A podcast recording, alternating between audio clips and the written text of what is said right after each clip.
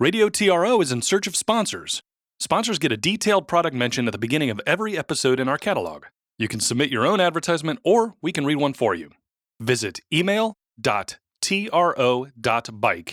and contact us directly to learn more. Hey folks, Maggie Dean here, just reaching out to tell you about a couple of great tours we have coming up. One is for the newbies, and the other for the seasoned curve carvers. If you're new to motorcycle touring, check out the LMCT, Lake Michigan Circle Tour, which takes place from Sunday, July 14th to Saturday, July 20th. It's a beginner friendly, scenic bike tour around Lake Michigan with all the planning and organizing done for you. It's ideal for couples, three wheel riders, and small groups.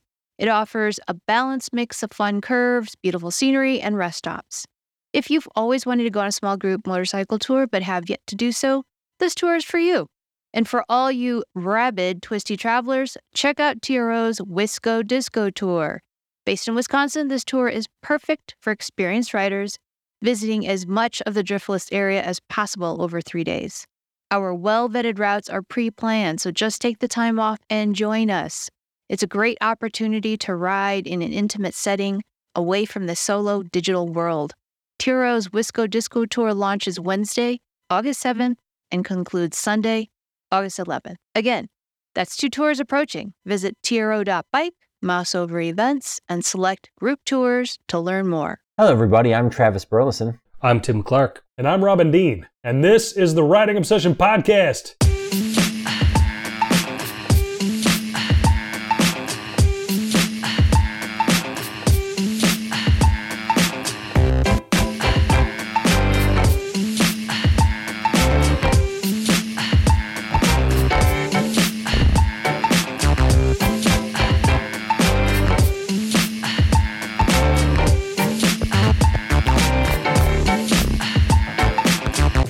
We'll be talking about taking rider training courses in the state of Illinois, as well as a model focus on the Harley Street Rod. For the kit segment, we're going to look at a frozen snot ride, as well as some dry pack and compression stuff sack.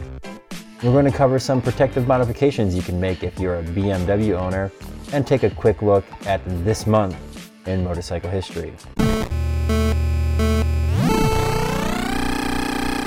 Before we get started here, we should probably recap from the previous episode. Newly learned information. Apparently, you do not. We brought this up uh, when we saw the MSF booth at the uh, IMS here in Chicago, Illinois, the International Motorcycle Show.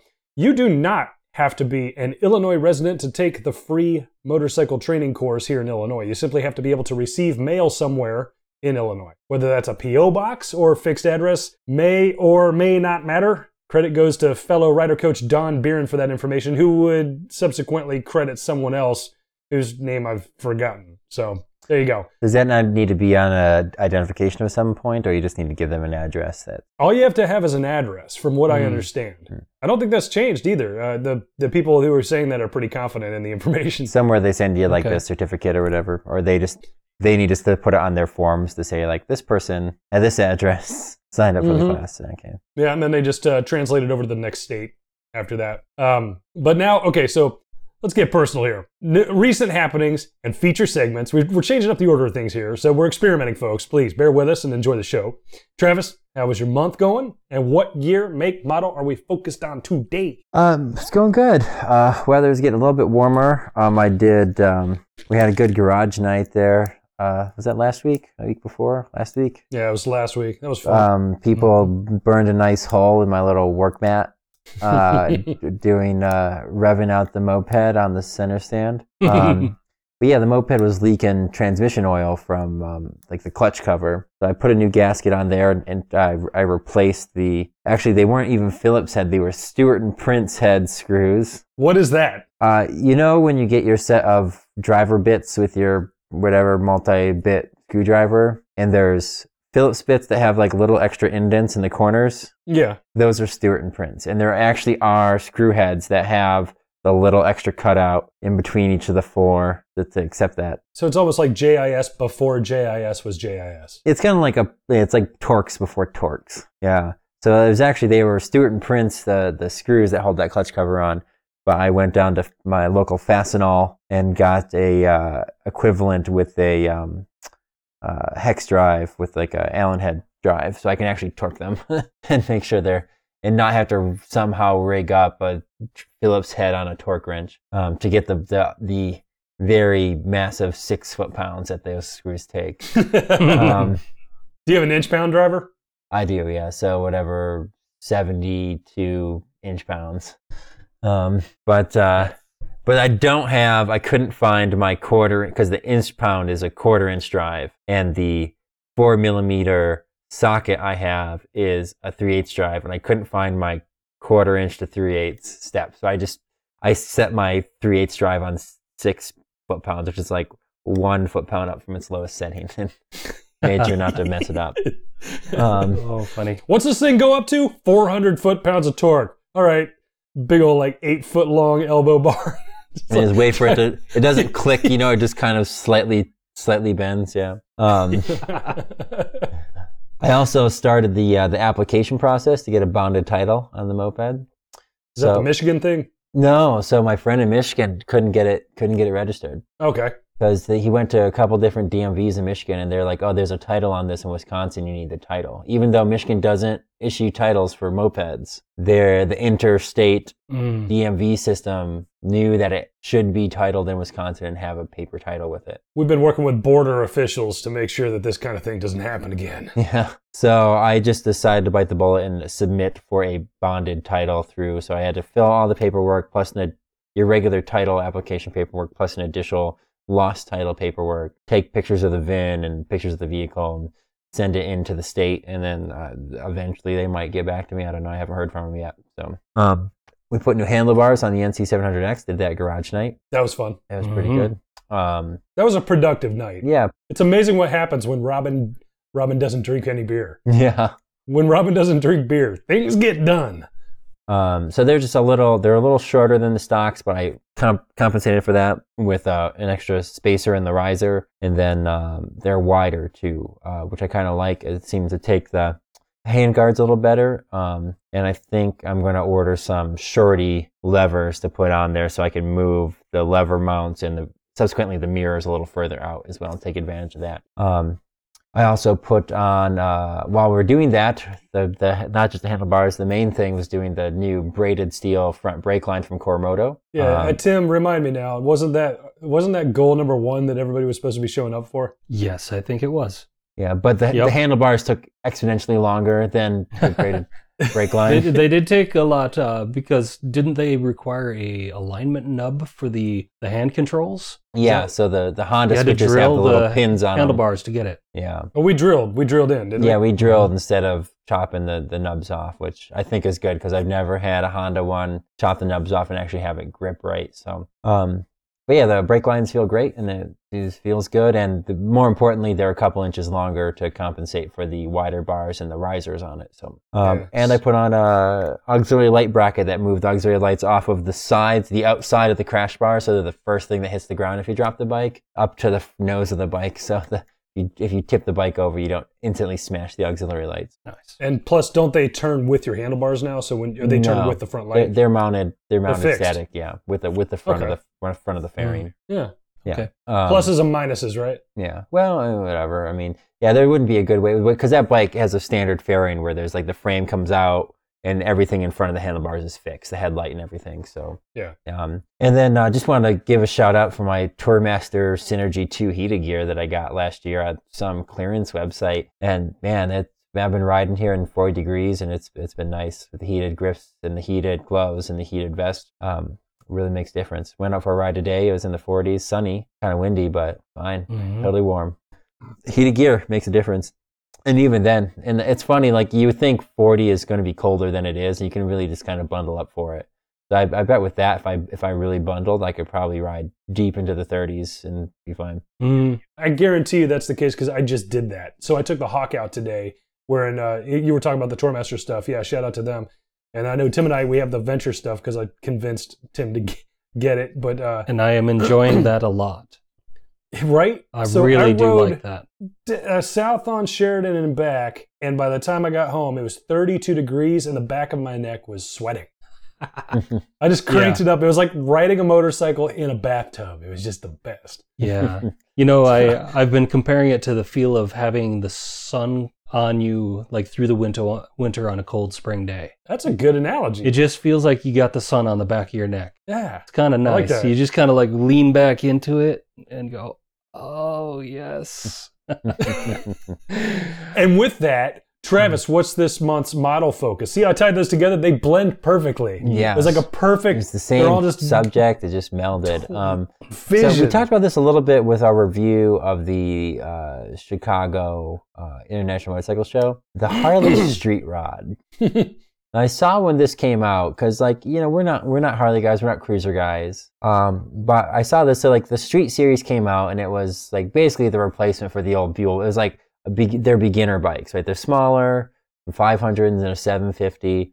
Um, but the, the the street 750 street 500s are, are cruisers. Um, but uh, that's also the their liquid cool. That's actually the architecture for their their flat track racer is that engine. Um, and so they came out with the street rod, which was like this the 750, but with like kind of a cafe rear cowl on it, and you know rear set. My air quotes come through the radio. Rear set foot pegs and low bars looked good. Like the, there are pictures I saw of it early. I got I got a link there to the the Street Rod site if you guys want to click on it. Looked good. they're rear set by Harley standards, which pretty much says to me they're that kind they're, they're, they're slightly standard.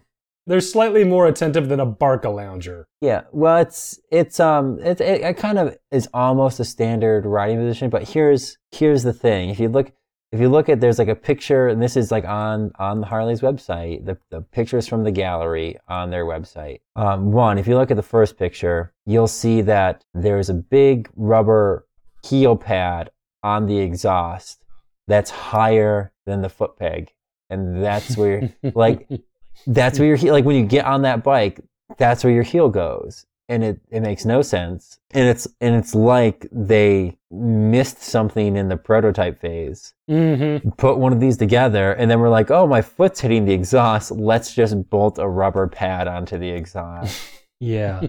well, I'm looking at this picture of this rider, and they've got a the foot peg right against the heel of the boot. So they're not riding the way like we'd normally. You know, I tend to ride on the ball of my foot, and that almost puts my heel into any exhaust system, especially like the new Hondas as well. But this Yeah. would be just unreal. but if you look like he does have his his like heel hooked into the foot peg but if you look it's actually hanging off the end of the foot peg because if he moved his heel Ah. inboard it would still be clipping that rubber pad Yep. then you can't actually o- operate the brake lever at all. That is the big problem. The- but Yeah. I don't know how they're trying to really cover that up. The, the fact is that in a curve like that, whichever toe is closest to the ground will be pointed forward. If you were to shift your body weight, your outside toe would be pointed up. That's how that turn would be taken. So your heel would have to lift the entire foot off the peg and just balance it on the exhaust if Yeah. you wanted to take it in track format. Yeah, and that's I mean if you look if you scroll through the the again the, on this this is the gallery on Harley's site. You scroll through to picture six of seven. Uh, It's it's it's like they're like look look at this thing we fucked up. Like I like I said I sat on one at the bike show and I was like uh and I mean too if you kind of look at the the rider the picture of the guy on the rider you can see it's like the seat's too low or the pegs are like you're just in a weird I mean especially I think if you're over five foot five it's just a weird it's a weird riding position. they And want you to be in duck walk. It's duck walk mode. yeah, it's you know it's the monkey fucker.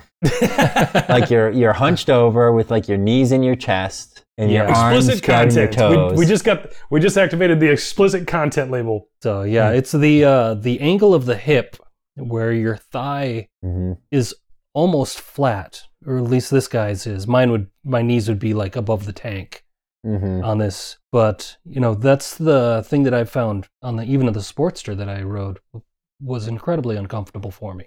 of course, like I, I totally can't Harley correctly apparently because I borrowed that Sportster, and by the end of the day I was riding with my feet on the passenger pegs and my and laying down over the gas tank. yeah. That was the most comfortable position for me on that bike. Well, they do have a Harley that they do have a Sportster that's like cafeed out like that. Um, there's also the new 1200 Iron, which you can option out like that, but it ends up being like Oh. 12 grand, and it's like eh, I'm paid 12 grand for a Sportster. Um, but the thing that bugs me the most, and this is the next picture I have here, is the XR 1200 and the XR 1200X that came out in the mid 2000s. Yes. Mhm. Look at that. How much better is like they were trying to do that and they fucked it up. Yeah, That's proper ergos right there. What I'm Mhm. looking at in this photo that you pasted into the, the Mm-hmm. Yeah, notes that's here, an right? XR Yeah. 1200X. It looks That's a right- proper bike. like the exhaust is well behind the foot peg. Uh, the the the the foot pegs are further back so that they're under your hip. Yep. Under your center of gravity. Sure. and it's just it's just that's a that's a standard motorcycle riding position, and why they couldn't achieve that on the 750, I, I have no idea. Yeah, well, I know that part of the goal for the 750 and the fi- Street 500 was to have an all world motorcycle, one that they Mhm. can sell in India and try and be competitive with the smaller bikes there and the lower priced bikes. Yeah. So As and and I- and as I- well as the replacing the the training fleet that Yeah. used to be the Buell Blast. Bottom line, guys, what I see here is a bike where it looks like the person who designed it uh, was. I'm talking about the the street rod. It seems like they were somebody who didn't want to design a standard bike, but was somehow forced to, as though they were told that that's what they were being tasked with, and they went through the motions of doing what they thought they were supposed to, and through and through, from beginning to end, they said, this doesn't i don't like this kind of thing so i'm going to try to like they would take breaks to try to make it into a cruiser mid process yeah. so you've got these weird ergos that are just sort of like i like cruisers but they told me to do this and then you've got this bike that is just awkward and and I, Yeah, or it was just built by committee, and someone was like, "Oh, this bike's going to be sporty, so we need to make sure the exhaust is high enough; it doesn't drag on the ground." And then someone's like, "Yeah, well, we're going to put these foot pegs here. Oh, now the exhaust is in the way, and now we're out of time." well, it's it's could be that it could be that they just tr- they they drew a picture and said that's the bike we're gonna make, hmm and they didn't realize until someone sat on it that it was all wrong. Yeah. right what what, Like, it, what it makes me think oh. of because I, I was riding my moped today, and so like you know how that when you look at the moped, you're like, "Wow, those are really tall handlebars," and then when you sit on the moped, you're like, "No, they're not," because this thing's tiny. And then you see pictures of guys on the internet who took the mopeds and put like clip-ons on them. And like when you, when you look at just the bike without a human interacting with it, it's like, yeah, that looks kind of cool. But then you remember like this thing's only three and a half feet long and a human has to sit on it and there's no way that's going to work. Oh I yeah, feel like unless you were jockey sized. Yeah. Right. well, you're talking about a vehicle that when you get off of it you pick it up and put it in your pocket Yeah. and then walk into the bar Yeah. so Um, so that's that. That just that, that caught my eye and it, and it came up to my mind the other day, so I figured we'd talk about it. looking good Yeah. So Tim, what have you been up to? Anything uh, good in the gear department? Went on a group ride last weekend. It was called the Madison Mule. It was organized by my friend Patrick. And it was one of those ones where it's like, we're going to go, we're going to meet here, we're going to ride for a little while and warm up here and have lunch. And then we're going to ride for a while and warm up and, you know, try not to freeze. But it ended up being a pretty pleasant day. And we had, you know, sunny weather and 50 degrees. Uh, and it was nice. I got to chat with people I hadn't talked to before. Got to meet some new new people. And my friend Patrick is he was riding a an XR 650, I believe. Yeah, the Honda, Big, yeah. the big, the big Honda Thumper. Yeah. Yep. So he took us through some of the little uh, some back roads routes through the Mhm. middle of town. Some urban dirt. Some urban dirt. Yeah, we. how so many I sidewalks did you jump how many how many curbs did you leave Down on some muddy trails up by the train tracks. with the dual sport tires. How did the TKC 70s do? it felt okay. It felt a little squirrely, um, but this is also the first time I've been in mud and dirt since I broke the ankle. And not on proper knobbies. Yeah, not on proper knobbies on an, a bike I've never ridden in the dirt. So I was super nervous. I rode a little bit and then decided I'd take the the pavement for the rest of that. You've got to do something with your mic there, Robin. oh Your sorry You're just making noises at us. Sorry, there we go. I was I was thinking to myself that that uh, uh, I mean when you when you took the hit to the leg, that you were on a smaller bike that Mhm. you just borrowed, and it was like, okay, I'm putzing around, having some fun on it. And now it's like you're riding on dirt on Goliath. You were on the ultimate bike of, of your dreams. Yeah. And I was thinking, yeah, I was thinking like Tim's got to be if he's doing that, he's got to be having a little bit of a upgrade, you know? Oh yeah, that thing is such a monster. I am really, really getting a kick out of it. But yeah, that was a little spooky. To like, uh, we were down by the Alliant Energy Center, sneaking past some barricades. Just to do the- the- do 200 yards of dirt and mud. Yeah, yeah. And the front tire skipped a little bit, and I had that little bit of pucker moment. of like, ha, ha. Okay, we're good. Hey. Don't, Yeah. don't, don't do that. Don't do that. Yep.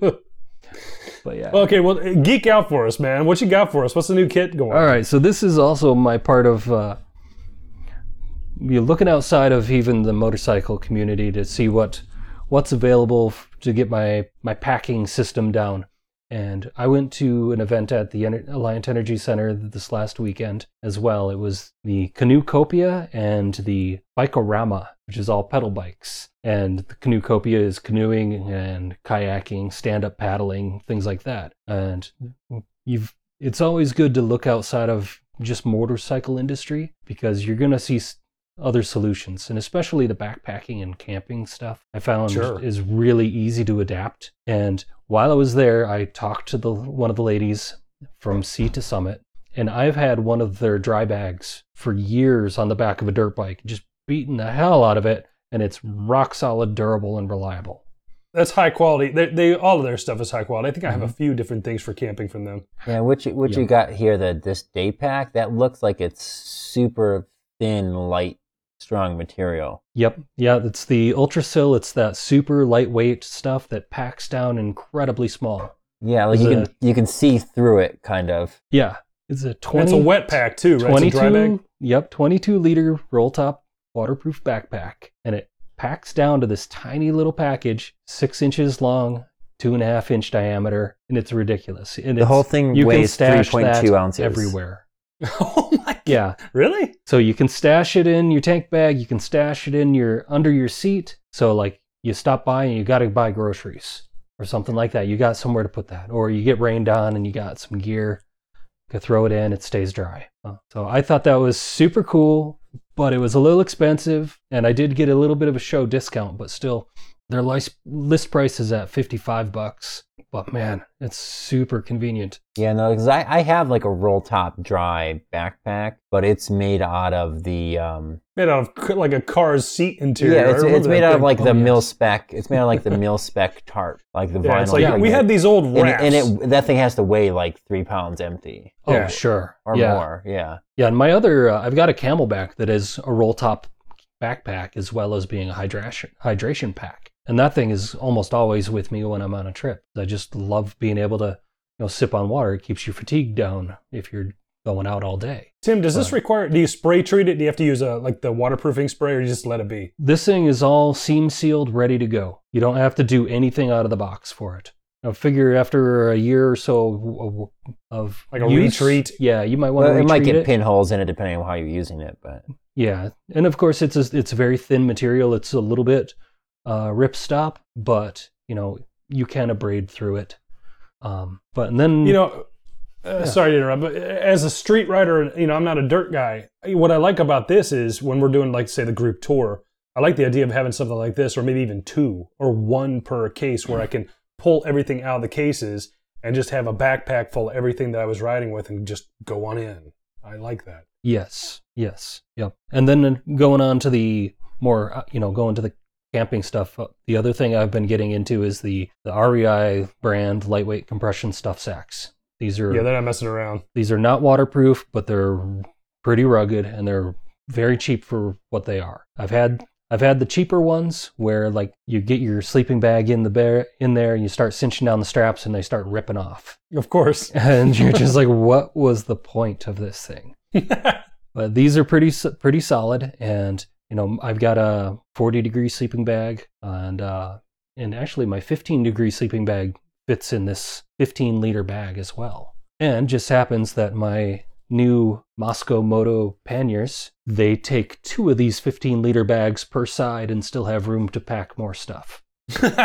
so you could you could compress them down, put them in the base for lower center of gravity Yep. ish, and Yeah. then stack stuff on top. Yeah, so I've got my one of them. I've got my my sleeping bag in. I've got another one that I can get my two man tent. It's like a large two man tent, and I can get those if I take the poles and the stakes out.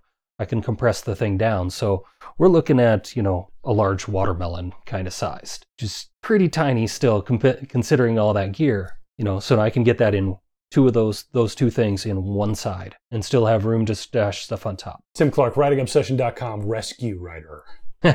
yeah, I am going to be the pack mule on the on our trips. Heck yeah. Um, Yeah, that's I- because the the other panniers for beer. yes. so we're so this riding season. Anybody who's listening, we're going to be doing uh, we're going to be doing some getaway podcasts that are based on us riding together. And what we're going to do is Tim will carry the tent, the sleeping bags, the helmets, the uh, let's see, the, the recording equipment, the refrigerator, the Cadillac, the shipping yard. Uh, we The could probably train. stack the firewood on there too. Yeah, we'll stack the for yeah, you know, and I'll be carrying marshmallows. That's, that's about it. we might be able to get graham crackers in there.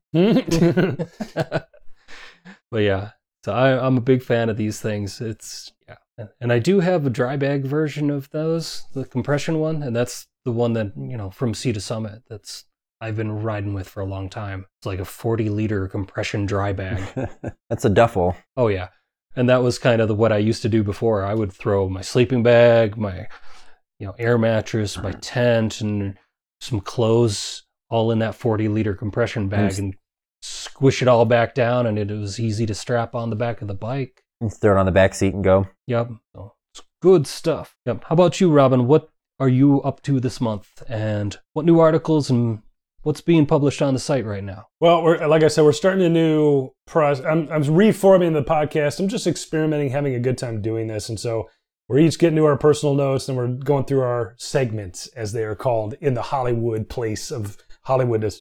So I, I got out for a couple lengthy rides on the new Beamer during a brief warm front, which was a lot of fun. That bike is, I, I'm already feeling a, a kinetic energy from it. I enjoy the bike a lot. I'm continuing to learn the manual. Uh, pro tip BMW's dynamic suspension isn't active dynamic.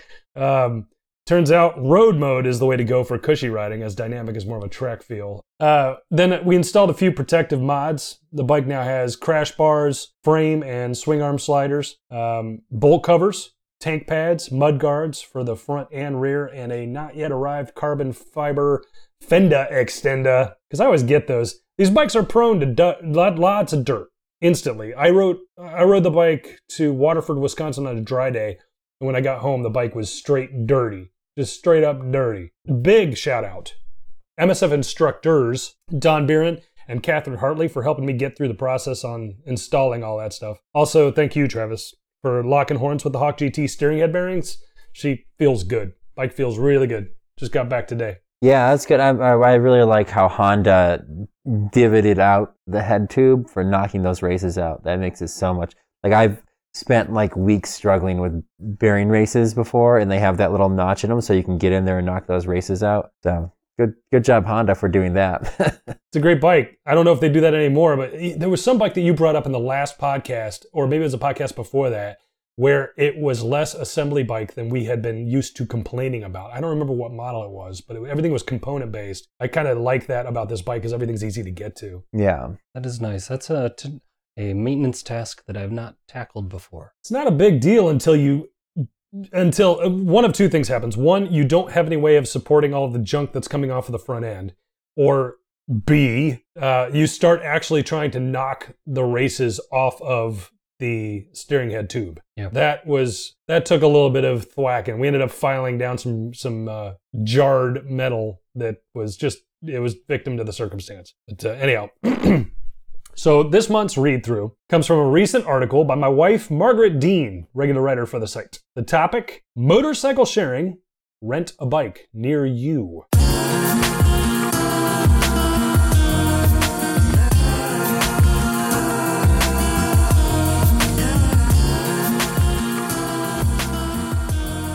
I'm excited about my new flagship motorcycle, a BMW R1200 RS for 2018's riding season. I'm also pre mourning the eventual goodbye to a longtime love, my Suzuki Bandit 1200. Celebrating the Beamer feels like a betrayal to the ready to rent Bandit, which has taken me 55,000 miles through 23 states over five years. She's been maintained, upgraded, repaired, updated, enhanced. In a word, loved. I don't want to sell her, but as many riders understand, multiple bikes result in more maintenance and less time. Whether the motorcycle runs or is a project, you can only ride one at a time, and no matter how much you treasure each bike, you tend to ride one more than the others. With a heavy heart, I wrote an ad listing the Bandit for sale. A week later, a different kind of ad, crafty little opportunistic little ad, thanks to a spying son of an algorithm, gave me an idea. Why not rent the Bandit out to others? Make a buck while she's waiting for a new owner. Put her right next to the Driftless in Wisconsin? Yeah, maybe she'll even be worth more to keep and rent out than sell her, right? Rent a motorcycle? Say what? My wife raised her eyebrows when I mentioned it to her. The sharing economy has come to motorcycling. TwistedRoad.com and Riders-Share.com, Ridershare.com, have both been called the Uber for motorcycles.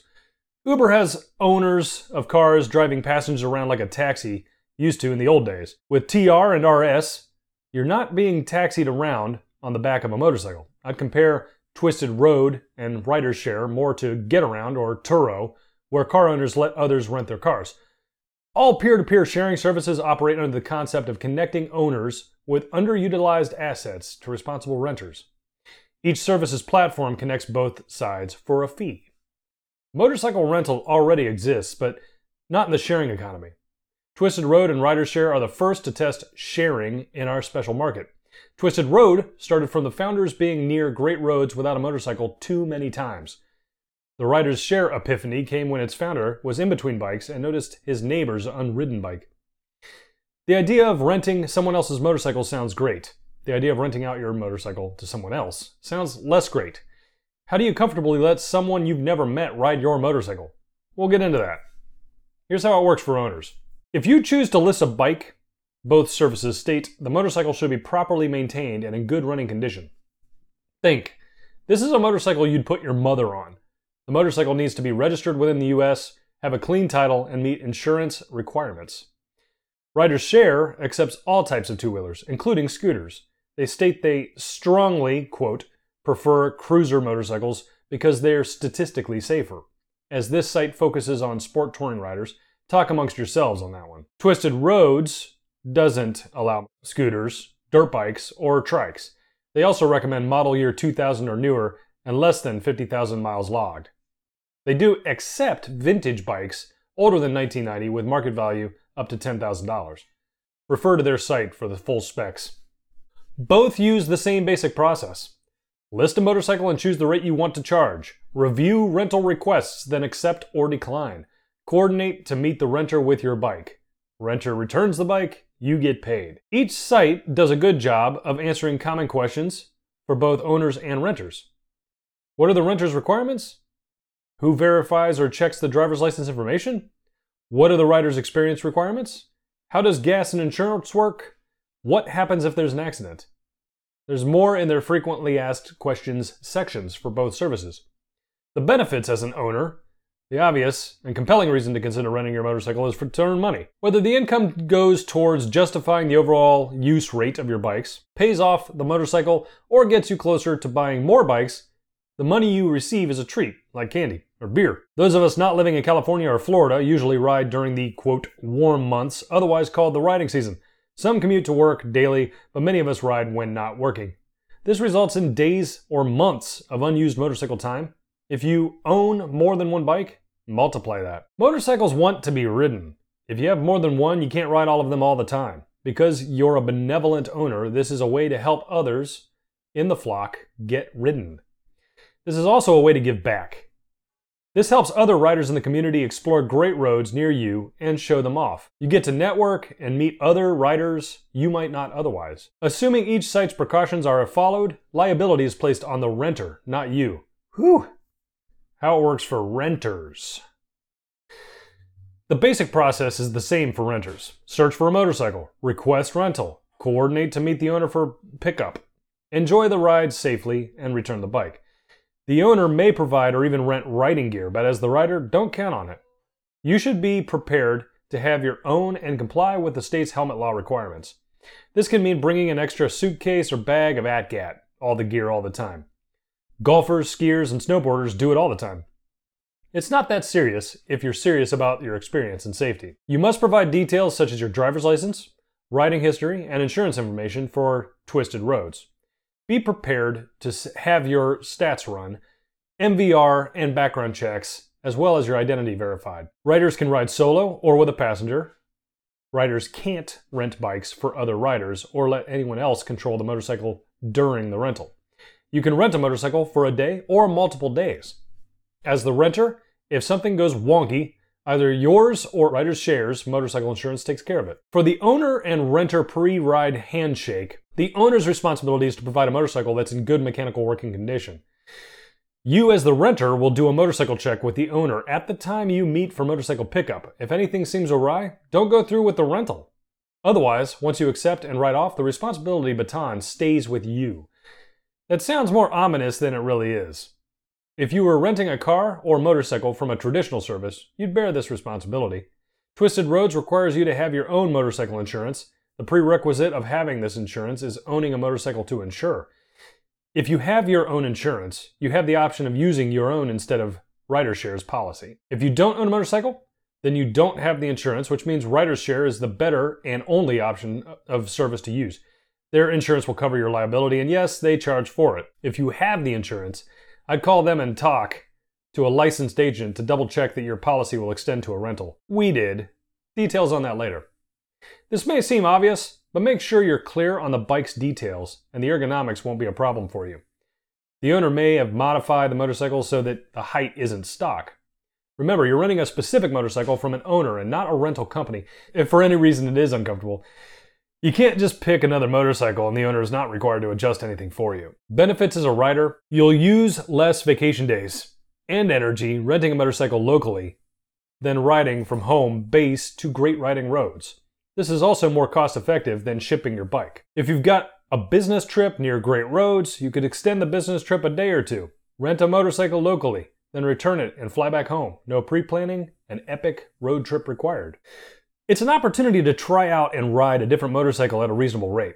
A quick view of both sides shows a variety of bikes available. What if your motorcycle is down, but there's an upcoming touring trip or ride you really want to make? Twisted Roads or Riders Share to the rescue. If you don't have a motorcycle or are in between bikes and you've got three years experience riding, you can rent from Riders Share. Are you a rider visiting the US from another country? Good news, because each site addresses what you'd need instead of a valid US driver's license. Twisted Road site offers a detailed list of acceptable licenses from certain countries. Riders Share requires a valid motorcycle license or equivalent and passport. If in doubt, you should contact Twisted Roads or Riders Share directly about your license eligibility. Now let's get into what no one wants to think or talk about. When things go wrong in the sharing economy, who's liable? Both Airbnb and Uber have been in the news because of things gone wrong, and both companies claim they're not responsible. Airbnb states they're not a hospitality company, but a tech company. If Airbnb was considered a hotel company, owners renting their spaces would be innkeepers. Innkeepers have a duty to guests to treat you in a considerate manner furnish safe lodging, and keep you safe from others. Why wouldn't Airbnb and Uber step up and, quote, do the right thing when things go wrong? There are no legal precedents yet. They don't want to indirectly automatically assume responsibility or liability, as this could open up the floodgates in a litigious country. If something bad happens while a renter is on our rented bike, are people coming after us? What protections, if any, are in place? We had these questions when considering Twisted Roads and Rider Share. Resident author Margaret Dean works in the financial industry, and she sees what happens when doo doo hits the fan. People go for blood. Usually that means getting an attorney and going for other people's money. People know you're better off suing a company than a private citizen or finding out who has more in insurance assets to sue. Both sites answer questions about how they respond if a renter damages an owner's bike. It makes sense as that's a main concern for owners. As far as motorcycle sharing service problems and response tactics are concerned, we wanted to know how each company responds if a worst case scenario happens or a rider has an, causes an accident that is, isn't minor. RiderShare is open about having a corporate policy that covers a rider. They charge the renter for it as a part of the rental expense. If you have your own motorcycle insurance, you can submit evidence of this and waive their insurance, just like with car rentals. Twisted Roads is open about requiring the rider to have their own insurance in order to use their platform. The rider's insurance is the first responder if there's an accident. Early reviews of RiderShare mention their liability policy providing 1 million in insurance protection. Their current certificate insurance reflects 300,000. This is a bit confusing and may warrant asking RiderShare to clarify if it bothers you. If a rider was at fault for an accident with two or more people getting hurt, 300,000 might not stretch far depending on your legal jurisdiction. There's less protection in the same hypothetical scenario with twisted roads, the limits will likely be what the state requires of drivers. Not many people buy more than the minimum limits required by their state. We live in Illinois, where the limits are 25 over 50 over 25,000. This means 25k injury or death of one person in an accident, 50,000 injury or death of more than one person in an accident, and another 25k damage to property of another person. Twisted Roads corporate $1 million liability possibly would kick in if the rider's insurance limit gets exhausted, but is still something to think about. But be gone, ye owner renter negatives. It may not be all doom and gloom. In 2005, the Graves Amendment was enacted to give car rental companies relief from assuming vicarious liability, meaning car rental companies weren't automatically stuck assuming all responsibility for actions of renters. Graves defines the owner being in the business of renting or leasing vehicles. Motorcycles are considered vehicles, but as to whether an owner renting a motorcycle to others through a sharing service would qualify as in the business of renting or leasing is unknown. On their How It Works page under What is Motorcycle Sharing, RiderShare says, So by sharing, we really mean you can now start your own motorcycle rentals business. Does renting one motorcycle qualify you under the Graves definition, or would it be incidental income and not apply? These are worthy questions your accountant and or attorney can address for you in your situation and state. What about my motorcycle insurance as a rider? Does it respond if I'm on someone else's bike? Is my insurance still good enough for my motorcycle if I rent it out to someone else? I called our insurance company and talked to a licensed agent. I recommend you do this if you're considering RiderShare or Twisted Roads as an owner and or renter. The agent answered all of our questions with confidence. If we rent out our bike, we do not have to convert our personal auto policy to a commercial policy. The renter's insurance would be primary and respond first in an accident. We would not be responsible as the owner of the bike. Now, just a disclaimer we're not attorneys or licensed insurance agents. This is what our agent told us specific to our policy and us. Consult your own professionals for peace of mind. As for our take on motorcycle sharing and rental, do the pluses outweigh the minuses? RiderShare and Twisted Road connect owners with idle bikes to renters with time, money, and desire to respectfully borrow well maintained and properly running motorcycles. Each platform approaches the owners and renters side of the house in a similar way. Where they mainly differ is how each treats insurance and what vehicles owners can offer to rent. RiderShare takes the insurance burden off of the renter by providing their corporate policies coverage. Twisted Roads relies on the renter's motorcycle insurance to respond first in an accident.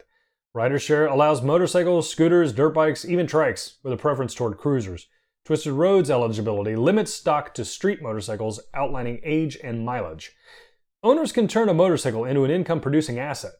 Surveying the average rental rate per day, if you rented a motorcycle out three days a month, you could earn $304.50 a month. That's gear, a motorcycle payment, a weekend ride, savings for that MV Agusta or Motus.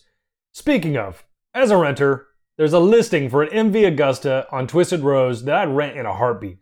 I've never been near one as we don't have any friends who own one. I'm not going to go to all the trouble of finding a company who rents them for the day, but if we knew we were going to be in the area of where this beautiful motorcycle happens to be, why would I consider it after I brought up insurance and worst case scenario issues?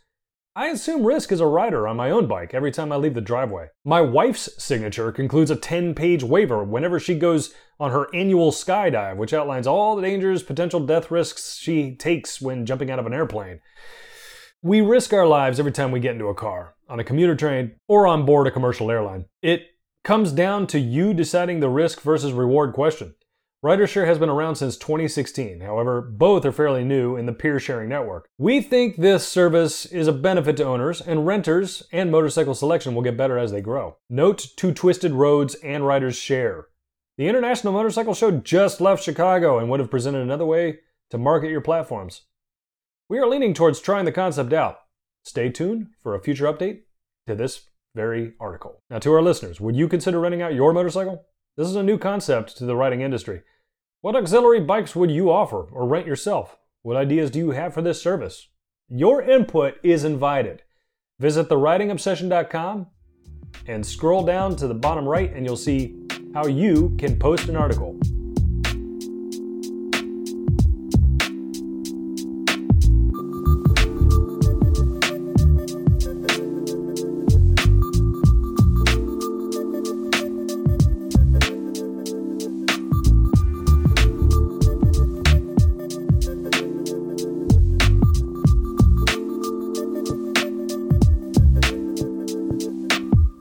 So thank you for listening. Uh, that was a, that article was originally by Margaret Dean. I rephrased it so that it was in first person male form, and you can find it on the site right now under our uh, most recent under the blog roll in articles. And now we're gonna move on to this month in motorcycle history, a poorly organized segment by yours truly, corrected by this, the one and only. This month in motorcycle history. Travis Burleson. Go get it, boys.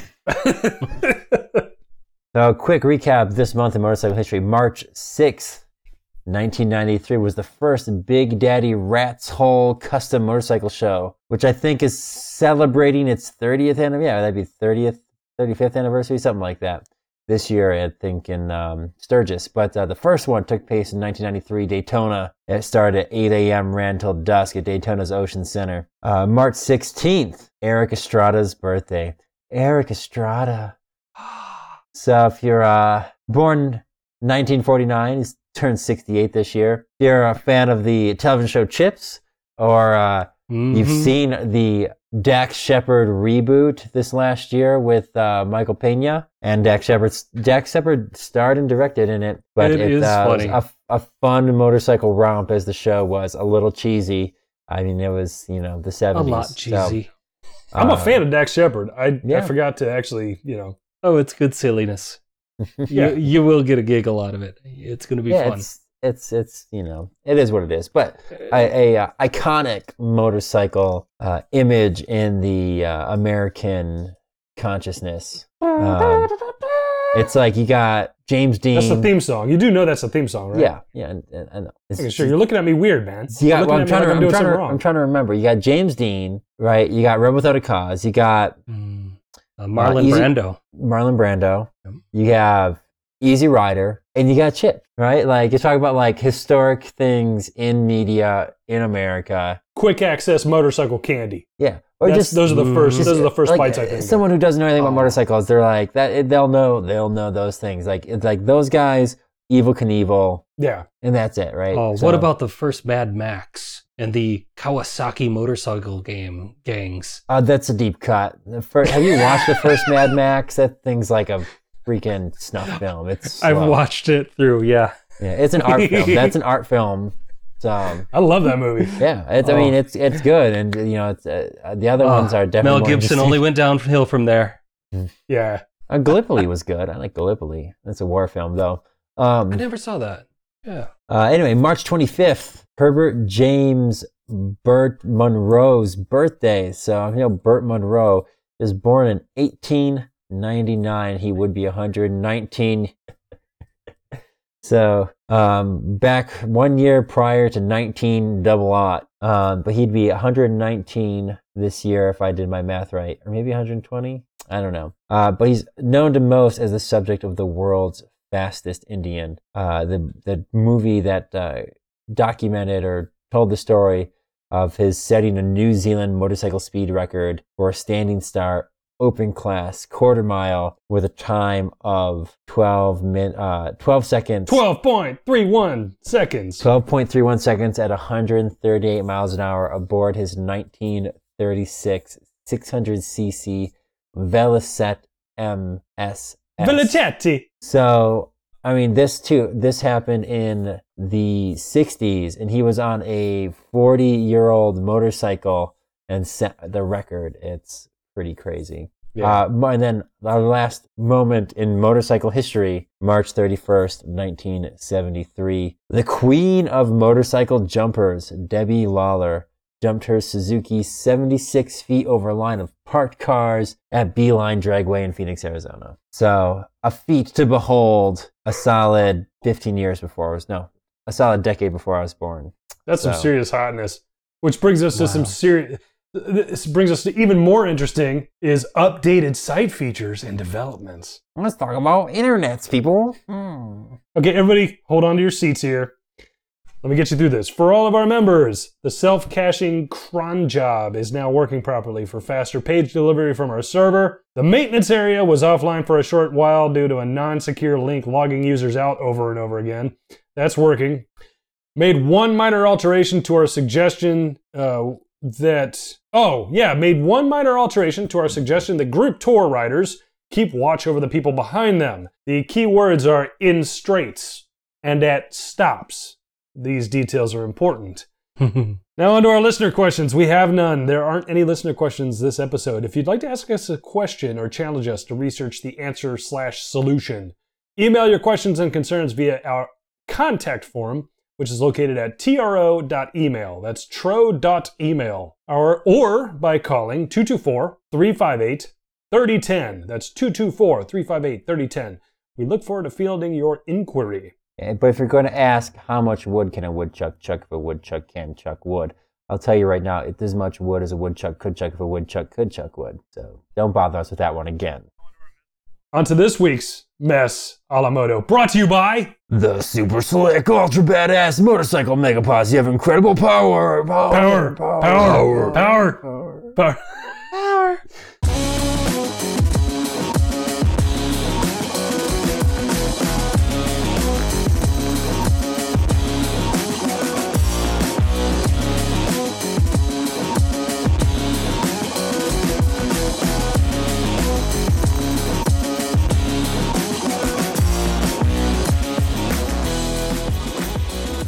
The Super Slick Ultra Badass Motorcycle Mega Posse of incredible power is super slick. It's ultra badass too, and it, as a sidebar, it's also incredibly powerful. Okay, so the first one on the list for me was the indoor ground racing. That would be the ultimate winter solution. If you Oh, get enough on- ventilation on going, the, the like bi-level go-kart track.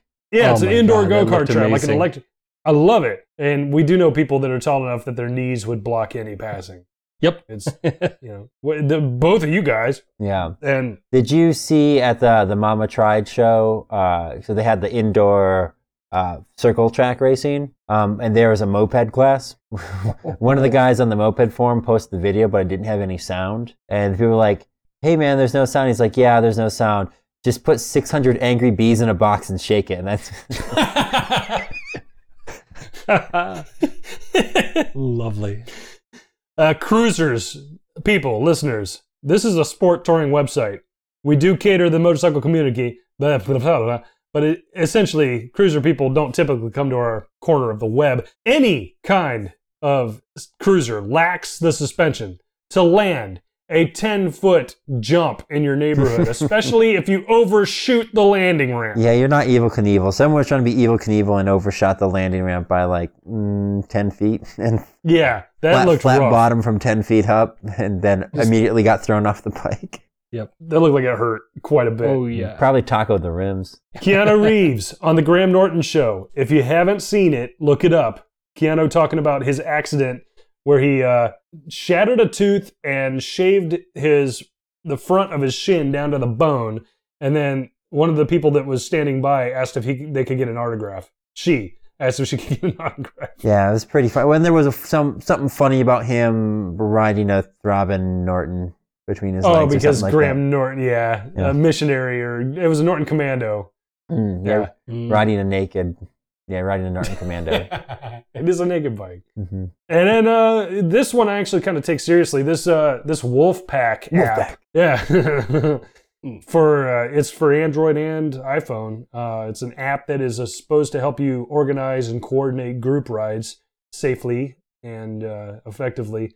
Apparently, it has a sort of a sort of a pull over to the side of the road social aspect where if you get lost or if you deviate from the group, you can let everybody know or something like that. But I, I really am looking forward to checking this out. I think this will be the next thing that I review on the digital realm for the website. Yeah, I saw that. I haven't. Yeah, next time we're in a group ride, we can try it. I don't know. yeah, we can. Well, all three of us will go on a ride on a route we all know, and we'll experiment with it just to goof off and see if we like it. Well, that's our episode for this round. Tune in next time for more discussion, all things specific to sport, touring, motorcycling, or universal motorcycling as a whole with a ridingobsession.com. I'm Travis Burleson. I'm Tim Clark. And I'm Robin Dean. Safe travels, everyone.